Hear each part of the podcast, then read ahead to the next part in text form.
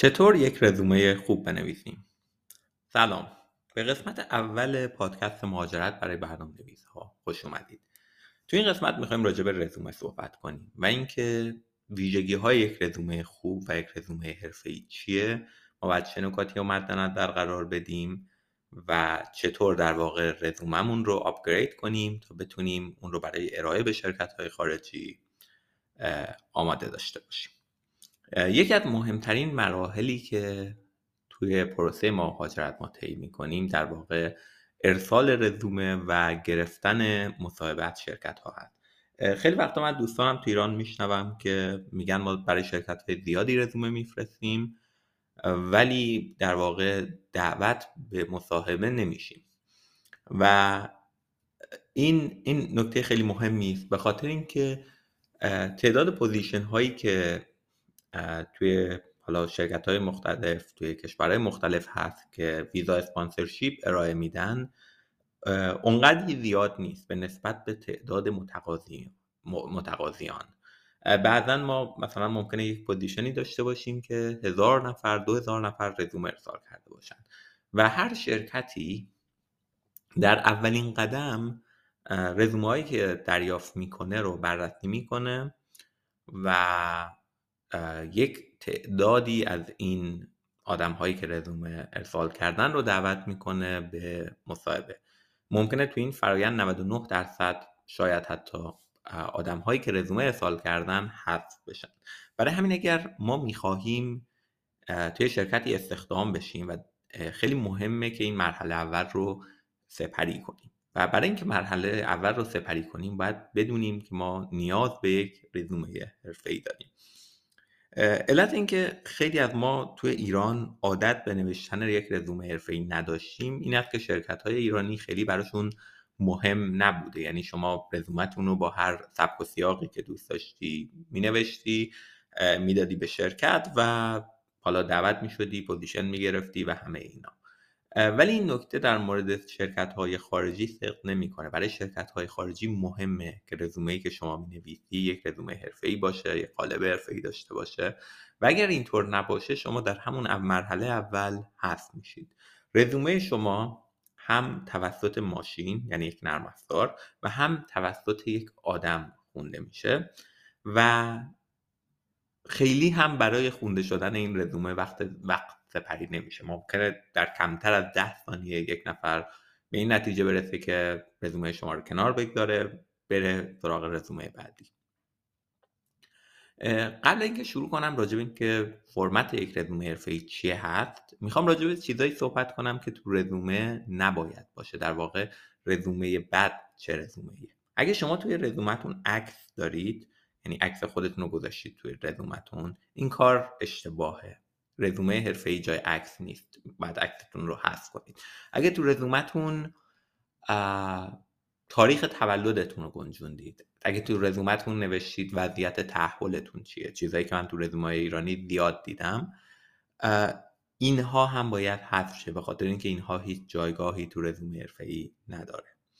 اگه شما یه رزومه ای دارید که توی این رزومتون در واقع به سایت, ها، به سایت هایی که طراحی کردید به اپلیکیشن هایی که طراحی کردید لینک دادید باز هم اینها رو ما باید حذف کنیم چرا که اینها خودش هیچ جایگاهی تو رزومه نداره. در واقع نرم افزارهای شما سایت هایی که طراحی کردید توی یک چیزی به اسم پورتفولیو می گنجه و اگر شما می‌خواید اینها رو ارائه بدید می‌تونید یک پورتفولیو بسازید یک وبسایت برای خودتون بسازید و اون رو به رزومتون لینک بدید. ولی رزومه جایی که نمونه کارهای خودتون رو توش بذارید نیست.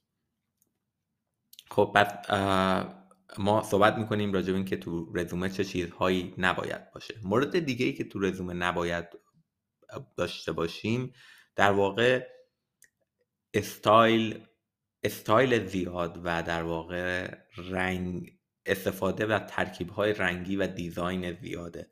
اگه یه رزومه ای داریم که رنگ های متنوعی توش به کار برده و خیلی به کار بردیم و خیلی خیلی رنگ و رنگ شده باز این رزومه قالب ای نداره. رزومه خوب رزومه که سیاه و سفیده یا اگر رنگی توش استفاده میشه خیلی رنگ محدود و هوشمندانه ایه مثلا ما title هامون رو در واقع سرفصل های رزومه رو رنگ مثلا آبی در آوردیم و بقیه مطالب به رنگ سیاه و سفیده. استفاده بیش از حد از رنگ و گرافیک تو رزومه حرفه‌ای نیست. رزومه بیشتر شامل متن میشه تا تا گرافیک.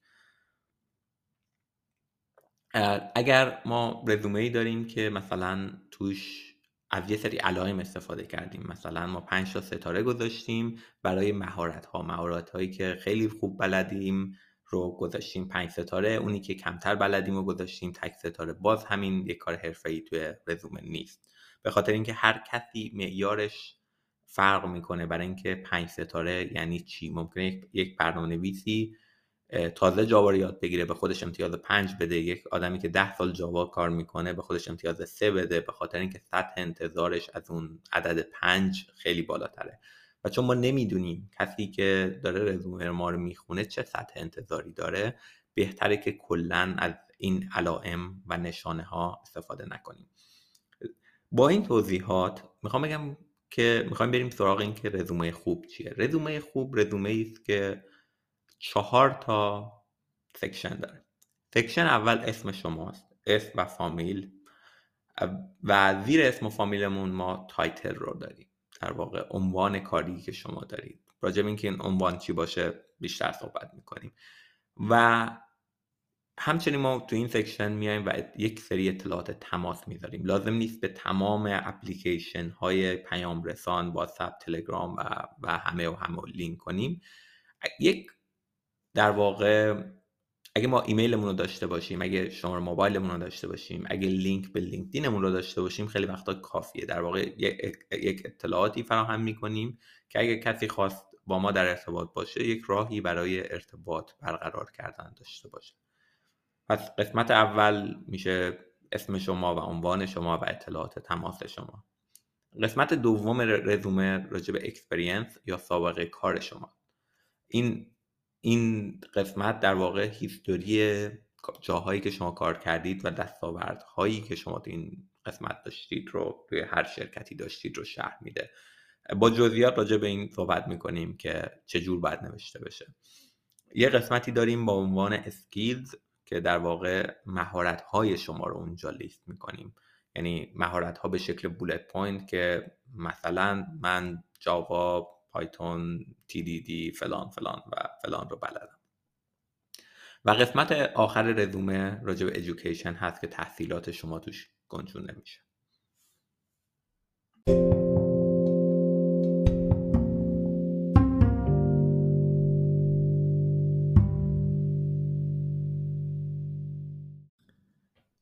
قبل از اینکه وارد جزئیات هر کدوم از این قسمت ها بشم و راجع به section های مختلف رزومه صحبت کنم. می‌خوام راجع به این صحبت کنم که هدف رزومه چیه. خیلی از ماها رزومه رو به شکل یک سندی یا یه document ی می‌بینیم که history تمام کارهایی که کردیم توش هست. یعنی تو شرکت فعلی position ی که هستم وظایفی که دارم تکنولوژی که کار کردم همه رو قید کردم و اگه مثلا ده سال تو برنامه نویسی کار کردم همه اینا رو تا ده سال گذشته ذکر کردم که من چیکارا کردم چیکارا نکردم با چه تکنولوژی کار کردم.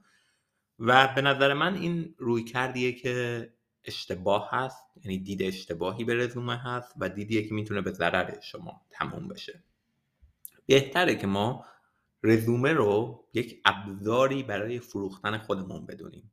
یعنی اگر می‌خوایم برای یک position مشخصی apply کنیم باید رزومه ما یک روایتی باشه از آدمی که تو اون حوزه مشخص در واقع تخصص داره تو اون حوزه مشخص کار کرده سابقه کاریش کاملا match ه با اون position ی که داره براش apply می‌کنه. و کسی که این رزومه رو می‌خونه این روایت رو در واقع دریافت کنه که من دارم آدمی رو رزومه یک آدمی رو می‌خونم که تو این حوزه مشخص تخصص داره.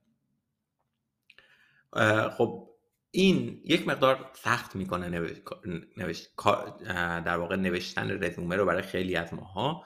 به خاطر اینکه خیلی از ما صرفا توی حوزه مشخصی کد نمی نوشتیم یعنی ما ممکنه front end engineer باشیم که back end می‌زنه. ممکنه Android engineer ی باشیم که آی هم گهگداری کد می‌نویسه. و همه ما احتمالا تو position های مختلفی سویچ کردیم. حالا بعضی از ما کمتر بعضی از ما بیشتر. و قبل اینکه حتی ما وارد این بشیم که رزومه بنویسیم باید با خودمون کنار اومده باشیم که من برای چه پوزیشنی می‌خوام apply کنم. اگر من آدمی هم که front end بلدم back end هم بلدم باید تصمیم بگیرم که آیا من front end apply کنم؟ که اون وقت رزومه من باید در واقع داستان کسی رو بگه که front end engineer بوده یا می‌خوام back end apply کنم که اون وقت رزومه من برعکس داستان کسیه که back end engineer بوده. و این تصمیم رو قبل از قبل از اینکه هیچ کدوم هر کدوم این section های رزومه رو بگیریم باید انجام بدیم. و توصیه من این است که به این فکر کنید و این سوال از خودتون بپرسید که تو چه حوزه ای تو چه تخصصی شما می‌تونید بهتر از خودتون دفاع کنید؟ چون قطعا شما وقتی وارد پروسه interview میشید ازتون سوال می‌پرسن بعضی از این سوال ها سخت عمیقه و اگه تو دو تا رشته مختلف یا تو چند تا رشته مختلف تخصص دارید با خودتون کنار بیایید که کدومشون راحت تره برای شما که به سوالات جواب بدید. به نظر من اگه به رشته دیگه علاقه دارید همیشه این فرصت هست که بعد از ترک ایران مطالعه کنید سویچ کنید جابجا جا شدن بین position های مختلف خارج از ایران اونقدی سخت نیست. ولی لحظه ای که دارید دنبال کار میگردید سعی کنید برای position های apply کنید که تخصص کافی دارید و اعتماد به نفس کافی تو اون حوزه مشخص دارید. حالا که position مورد نظرتون رو انتخاب کردید بهتره که بیایم و تمام رزومه رو بر مبنای اون position بنویسیم. یعنی شما زیر اسمتون که می‌خواید عنوان کاری خودتون رو بنویسید. نمی نویسید full stack developer خیلی شفاف می نویسید که من front engineer هستم یا back engineer هستم یا iOS engineer هستم. و تو position های کاریتون هم همینطور. یعنی position های کاری ترجیحا شما عنوانی انتخاب کردید که تو اون حوزه position position دارید. اگه مثلا برنامه نویس front هستید و توی شرکتی front کار می‌کنید خب خیلی عالیه. ولی اگر توی شرکتی مسئولیت های مختلف داشتید می‌تونید بخشی از اونها رو از رزومتون حذف کنید. یعنی اگه هم front کار می‌کردید هم یک کار دیگه ای تو شرکت می‌کردید همچنان می‌تونید عنوان اون position رو عنوان یک front engineer در نظر بگیرید. تو قسمت skill ها همینطور یعنی ما می‌خوایم روی skill هایی تمرکز کنیم که می‌خواد بگه که شما توی حوزه مشخصی مهارت دارید.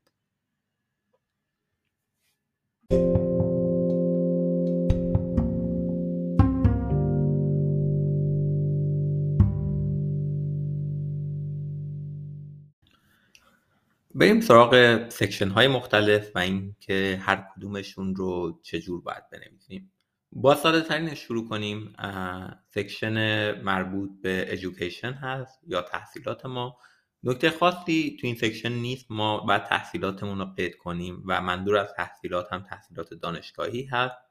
لازم نیست که ما تحصیلات دبیرستان و راهنمایی و اینکه ابتدایی کجا بودیم و همه اینا رو قید کنیم. اگه شما مدرک کارشناسی داری که خیلی خلاصه می نویسی که از تاریخ فلان تا فلان توی فلان دانشگاه من این عنوان تحصیلیم بوده. اگر هم مدرک ارشد دارید خب اول ارشد رو می‌ذاریم بعدش می‌ذاریم بعدش در واقع تحصیلات کارشناسی اضافه می‌کنیم. بعضی وقتا ممکنه که بعضی از ما یه سری سرتیفیکیشن ها و مدارکی هم داشته باشیم و سوال اینه که آیا اونها هم باید تو قسمت education جای بگیره یا نه. و جواب من این هست که خیلی بستگی به اون مدرک داره. اگه شما یه certification ی دارید که خیلی معتبره برای اون شاخه‌ای که شما دارید apply می‌کنید خیلی خوب و خیلی هم عالی شما اونو بیاید تو قسمت education اضافه کنید. ولی اگه یه certification ی دارید که اعتبار کمتری داره یا خیلی مرتبط نیست می‌تونید اون رو از رزومه حذف کنید. در واقع بعدا راجع به LinkedIn بیشتر صحبت خواهیم کرد. اینها می‌تونه بخشی از LinkedIn شما باشه ولی می‌تونید اونها رو از رزومه حذف کنید. یه قسمت دیگه ای که توی رزومه داریم قسمت skills ها یا مهارت های ما هست. توی مقدمه این پادکست گفتم که یه کاری که تو skill هامون نمی کنیم اینه که به اونها star نمیدیم. یک تا پنج یک تا ده به skill هامون امتیاز نمیدیم. skill های ما رو بهتره به شکل کاملا در واقع ساده و bullet point ی قید کنیم. یعنی مثلا می نویسیم Java، Python، دی XML و غیره و غیره. حالا بسته به اون position ی که شما apply می‌کنید و هم می‌خوایم این این ساده باشه. یعنی کسی که می‌خونه ما اگه 10 تا 15 تا 20 تا 30 تا skill اونجا اضافه کردیم برای کسی که می‌خونه ساده باشه در واقع process کردن این. هم می‌خواهیم که این برای یک ماشین راحت خونده بشه. یعنی در واقع این bullet point ها کمک می‌کنه که اگه یک نرم افزاری یک ماشینی داره رزومه ما رو می‌خونه ما از خروجی این نرم افزار در واقع با موفقیت بیایم بیرون. بعضی وقتا لازمه راجع به یک سری تکنولوژی ها بیشتر توضیح بدیم که اون رو تو قسمت experience راجبش صحبت می‌کنیم. اونجا می‌تونیم بیشتر راجع به تکنولوژی ها صحبت کنیم. ولی وقتی راجع به skill ها صحبت می‌کنیم بهتره که به شکل bullet point فقط skill ها رو قید کنیم. دوباره خیلی مهم skill هایی رو ما قید کنیم که مرتبط با اون شاخه‌ایه که apply می‌کنید. اگر یک لیست بزرگی از skill ها دارید که یک سریشون مرتبطه یک سریشون نامرتبطه تو مثالی که زدیم هم skill های front-end دارید هم skill های back-end. بسته به این که کدوم از شاخه شما دارید apply می‌کنید یک سری skill set هاتون رو باید bold کنید. اگه برای front-end engineering apply می‌کنید خب قطعا JavaScript skill مهمتریه که اول لیست باشه. ولی اگه برای back-end apply می‌کنید خب شاید Java یا حالا هر فریم هر زبان و framework ی که back-end استفاده می‌کنید رو باید بیارید بذارید اول. و در واقع شما به, به ترتیب اینکه کدوم skill بیشتر داره نشون میده که من تو این حوزه تخصص دارم اینها رو میاید قید می‌کنید. با skill هایی که غیر مرتبط هستن شما می‌تونید دو تا کار انجام بدید. کار راحت ترش اینه که این skill ها رو حذف کنید. یعنی اگر مثلا front-end engineer هستید می‌تونید skill های back-end تون اصلا قید هم نکنید. هیچ اتفاق بدی هم نمیفته چون کسی که می‌خواد شما رو hire کنه شما رو برای position front-end داره evaluate می‌کنه و خیلی اتفاق بدی نمیفته که شما حالا مثلا اندروید بلد هستی نیستی مثلا هوش مصنوعی کار کردی VR کار کردی هر کاری که کردی اینا خیلی راحت می‌تونن حذف بشن. در واقع حذف شدن اینها نه تنها چیزی از رزومه شما کم نمی‌کنه که به رزومه شما اضافه هم می‌کنه. یعنی به جای اینکه رزومه شما شبیه کسی بشه که همه کاره و هیچ کاره است شبیه کسی میشه که توی یک حوزه مشخصی تخصص داره. یه وقتایی هست که شما نمی‌خواید یه skill ی رو حذف کنید.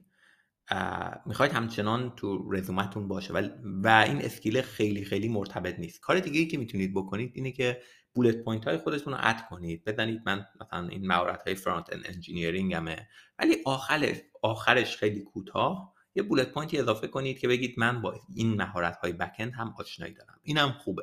یعنی در واقع شما تمرکزتون رو گذاشتید روی اون شاخه‌ای که دارید براش apply می‌کنید.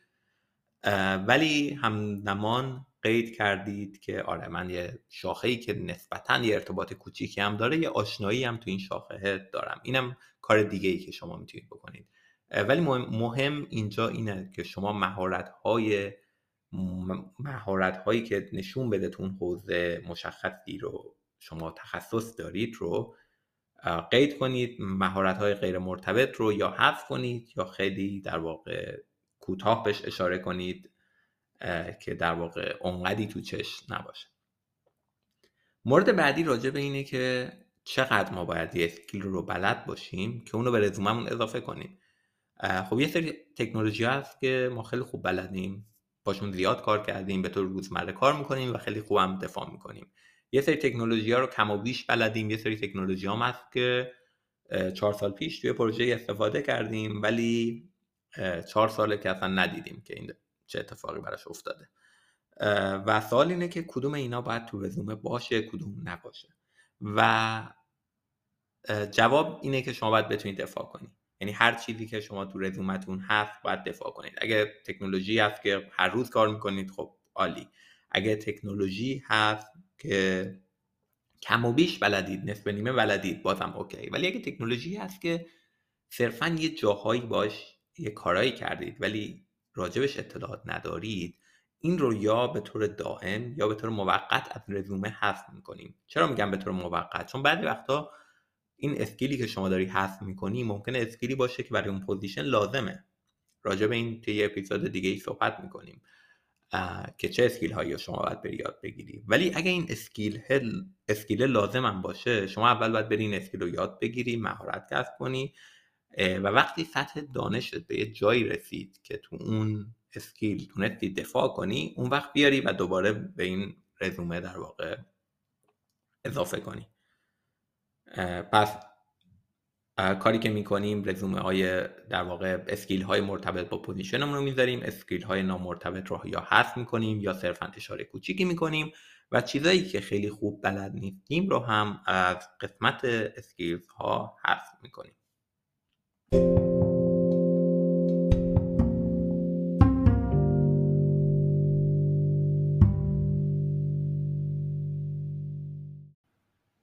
یکی از section های مهم رزومه در واقع قسمت experience یا جایی هست که شما سوابق کاری خودتون رو می‌ذارید.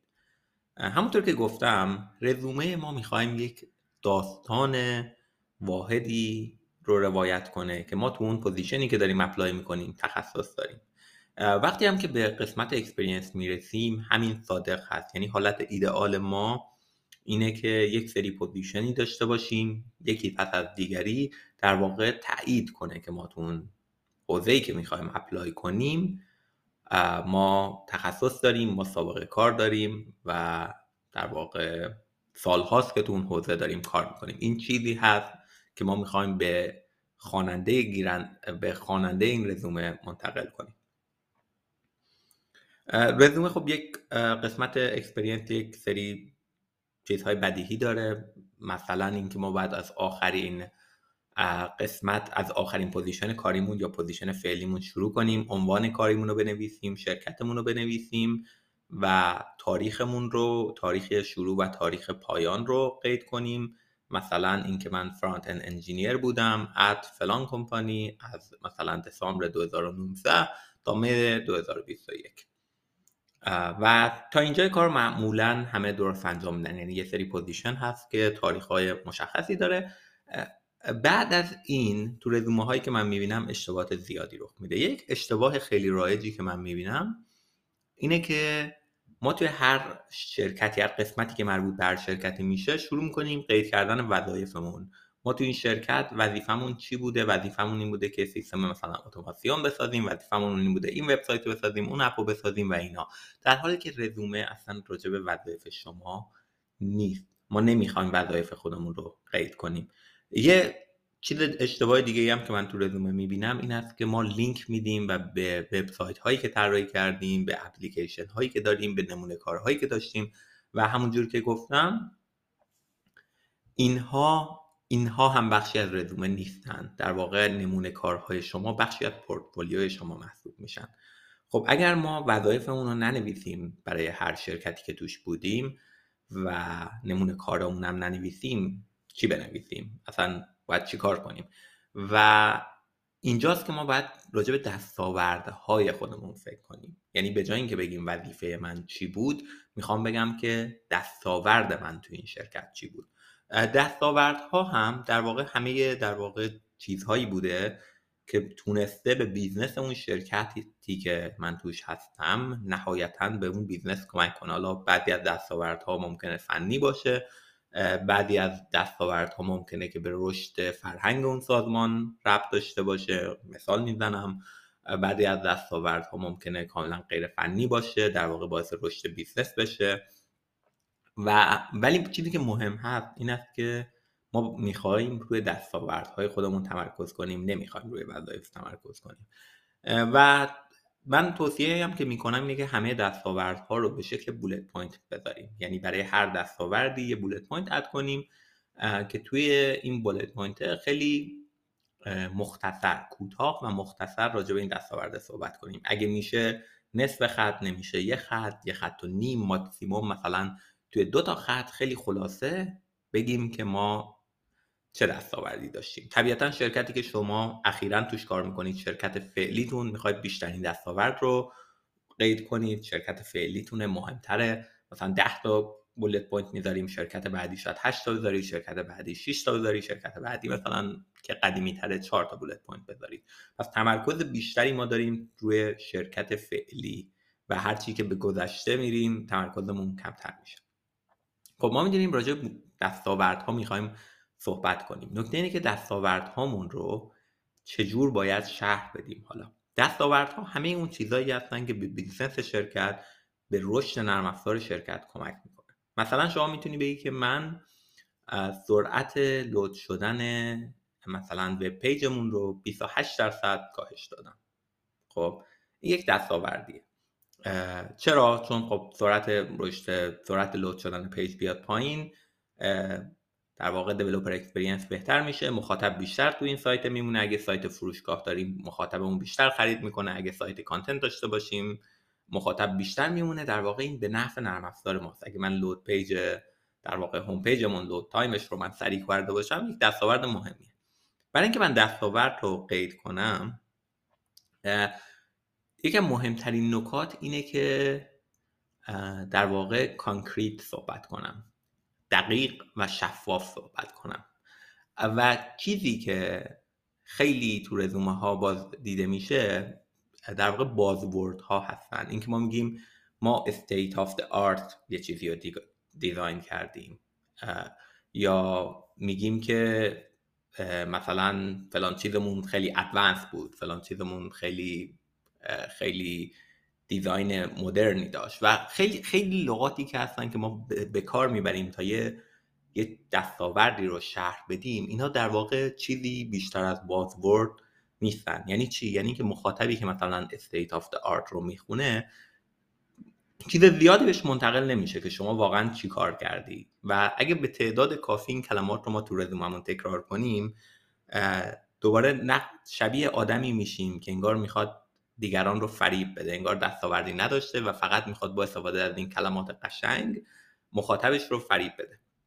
و این رفتار حرفه ای نیست. به جای اینکه ما بیایم از این بازورد ها استفاده کنیم اولین کاری که می‌خوایم بکنیم اینه که خیلی دقیق و شفاف صحبت کنیم. و یه چیزی که به شفافیت کمک می‌کنه اعداد و ارقام هستند. یعنی مثلا توی این مثالی که گفتم گفتیم که مثلا ما load time رو سایت رو زیاد کردیم. پس دستاورد من چی بود؟ دستاورد من این بود که بیام و بخشی load time سایت رو کم کردم. سرعت load شدن رفته بالا. و دستاورد این بوده که لود تایم کمتر شده و این یه دستاوردیه. بعد راجع به اعداد و ارقام صحبت کردم. قشنگ گفتم مثلا 27 درصد این سرعتش رفته بالا. 60 درصد 70 درصد 120 درصد. و این نشون میده که شما دقیق و شفاف می‌دونی که چیکار کردی و می‌تونی این جمله رو ادامه بدی که حالا من با چه کاری این کار رو کردم؟ مثلا می‌تونی بگی که آره من با استفاده از فلان تکنولوژی با compress کردن image هام با compress کردن resource های دیگه و چه بدونم هزار یک کار دیگه ای که ما می‌تونیم انجام بدیم این کار رو کردم. پس من میگم چیکار کردم؟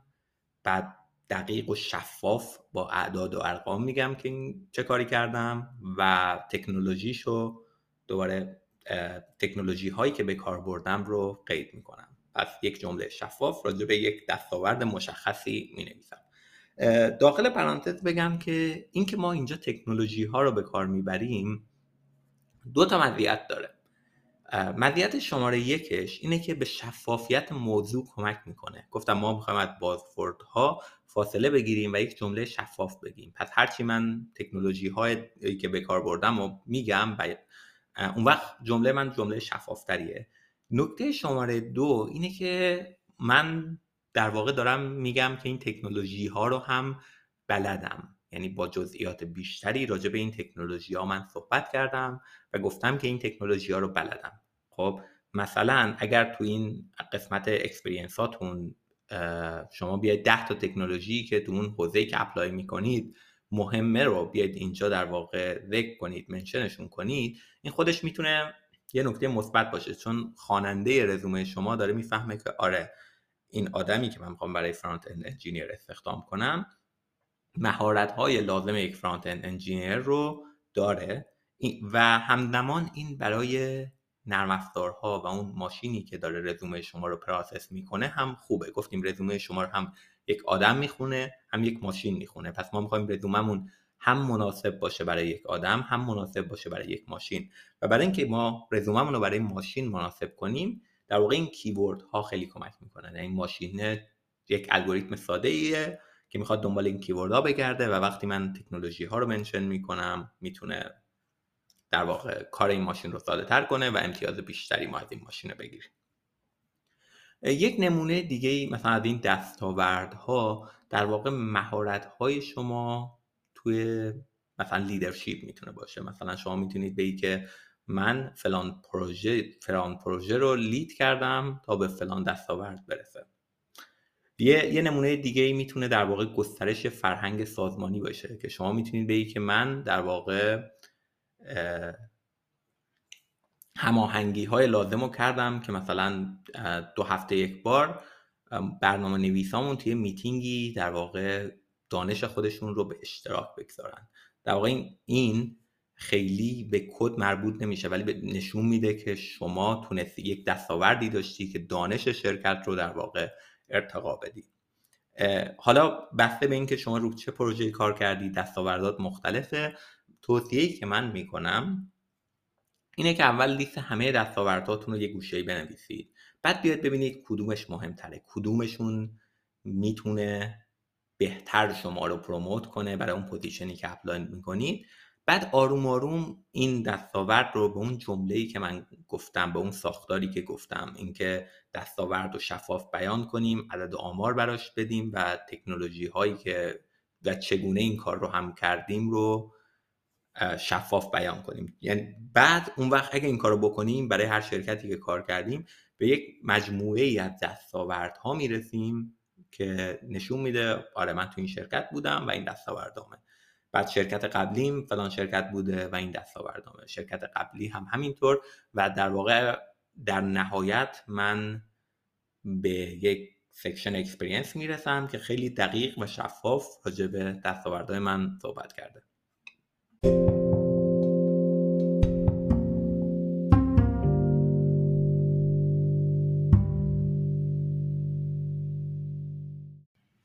بذارید جمع کنیم. گفتیم که رزومه جای یه سری چیزان نیست. عکس و وضعیت تاهل و تاریخ تولد و یه سری مسائل دیگه. گفتیم که در اولین قدم برای بهبود رزوممون اینا رو حذف بعد گفتیم که رزومه ای چهار تا section داره. در قسمت header داریم اسممون و عنوان کاریمون رو داریم. experience داریم skills داریم و education داریم و هر کدوم اینا رو توضیح دادم که چه, نکاتی رو باید رعایت کنیم که بتونیم یک رزومه حرفه‌ای بسازیم.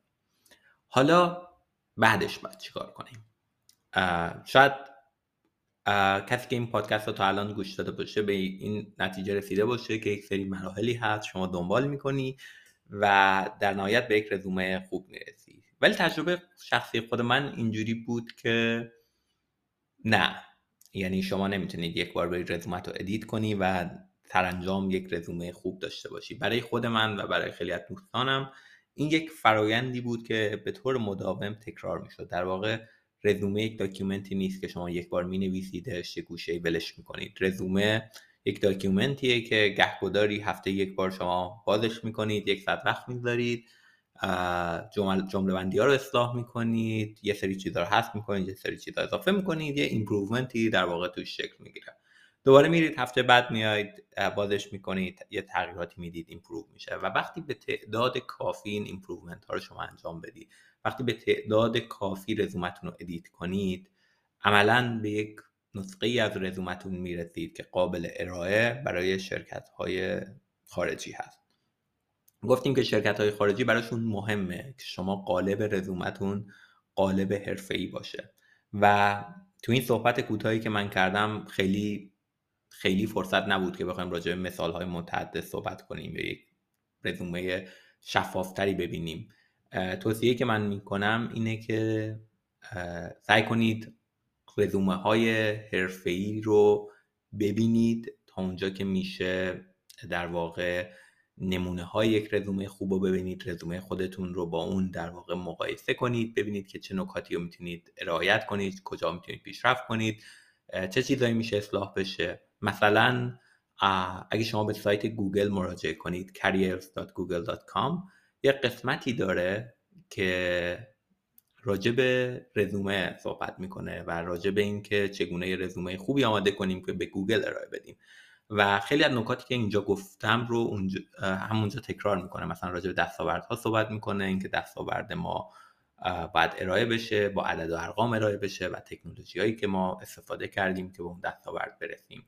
و چند تا نمونه و سمپلی از این داره. پس این می‌تونه یک منبع خوب باشه.